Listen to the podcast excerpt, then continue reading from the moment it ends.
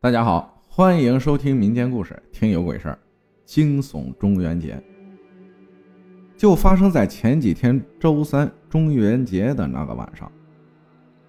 因为只有每周三我们才放假，那天本来我打算回家的，但是因为单位组织去玩剧本杀，是在下午五点多，剧本杀是三个小时，结束后啊，差不多就八九点多了。中元节前。我上网看到，中元节当晚不能外出游玩，但实在抵不过剧本杀的诱惑，便与同事去了。果真，游戏过后已是晚上九点多了，在那里又待了一会儿，复盘出来后，等着打车的时间，已经是十点多了。我想这么晚了，回家路上虽说有地铁，但是下了地铁还要坐公交，但是那个时候公交肯定已经没了。还要自己徒步走一段小黑路，路旁边都是坟地，所以我还是决定回宿舍住吧。打车一共是我们三个人，其中一个要去约女生蹦迪，另一个和我因为还没吃饭，便在宿舍附近的一个饭店吃了点饭。吃过后，因为我们俩的宿舍不在一起，我在店里住，他们在另一个宿舍住，而饭店离他们宿舍近。我需要路过他们宿舍小区门口，绕到前面一条街去。在他们小区门口，我们看到一个水果摊准备买点水果回去。可是同我一起的那个同事说，从来没见过这里有过水果摊买水果都要绕到远处的地铁站附近的水果店，或者在小区里面也有社区的水果店，而此前从没见过这个卖水果的。今天晚上。突然出现了，摊主是一个三十多岁的女性。我们买了一兜子冬枣，而老板在我走之前又送我一袋葡萄，因为同事说他们宿舍冰箱满了，如果放在外面，第二天就坏了。于是葡萄我就拿走了。回去的路上，心里想着今天是中元节，不能夜游，不能不小心踩到。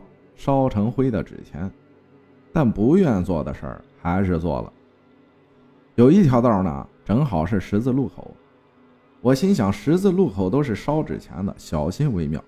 在十字路口的拐弯处有一条抄近路的小道，里面很宽敞，像是一个临时歇息的小空间。附近都是树，每到晚上都是环卫工人存放车的地方。我寻思着快点回去，便抄近路加快脚步走。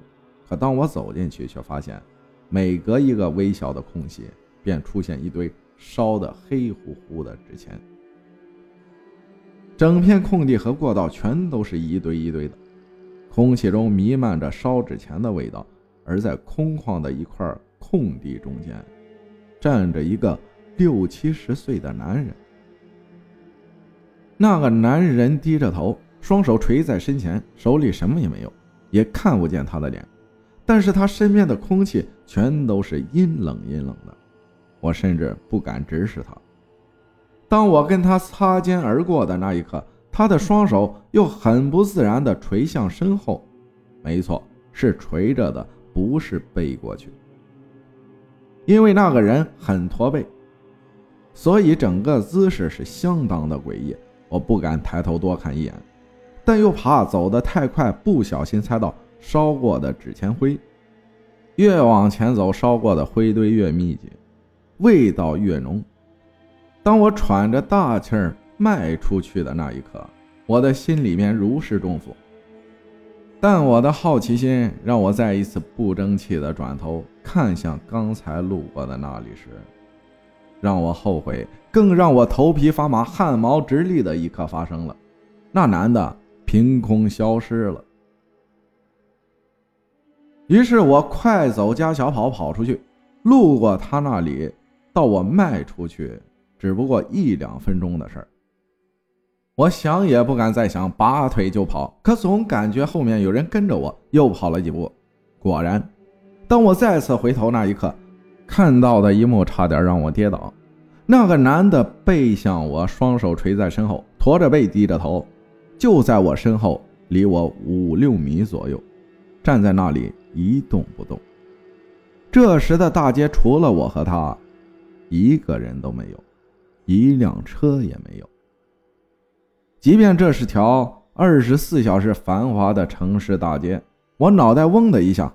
可能我不是第一次遇到这种灵异情况的原因，我并没有害怕的一动不动，随即转身就是跑，边跑边往地上撒袋子里的葡萄。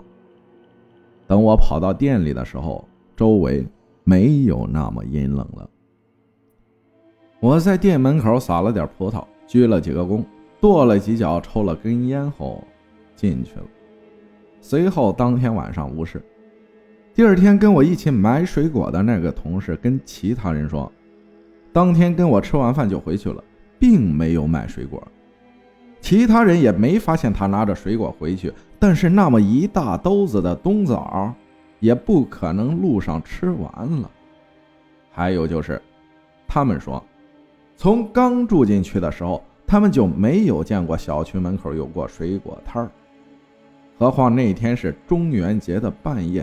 谁会在那里摆水果摊儿呢？感谢沈全九分享的故事，还有中元节的晚上不要到处乱跑，早点回家。谢谢大家的收听，我是阿浩，咱们下期再见。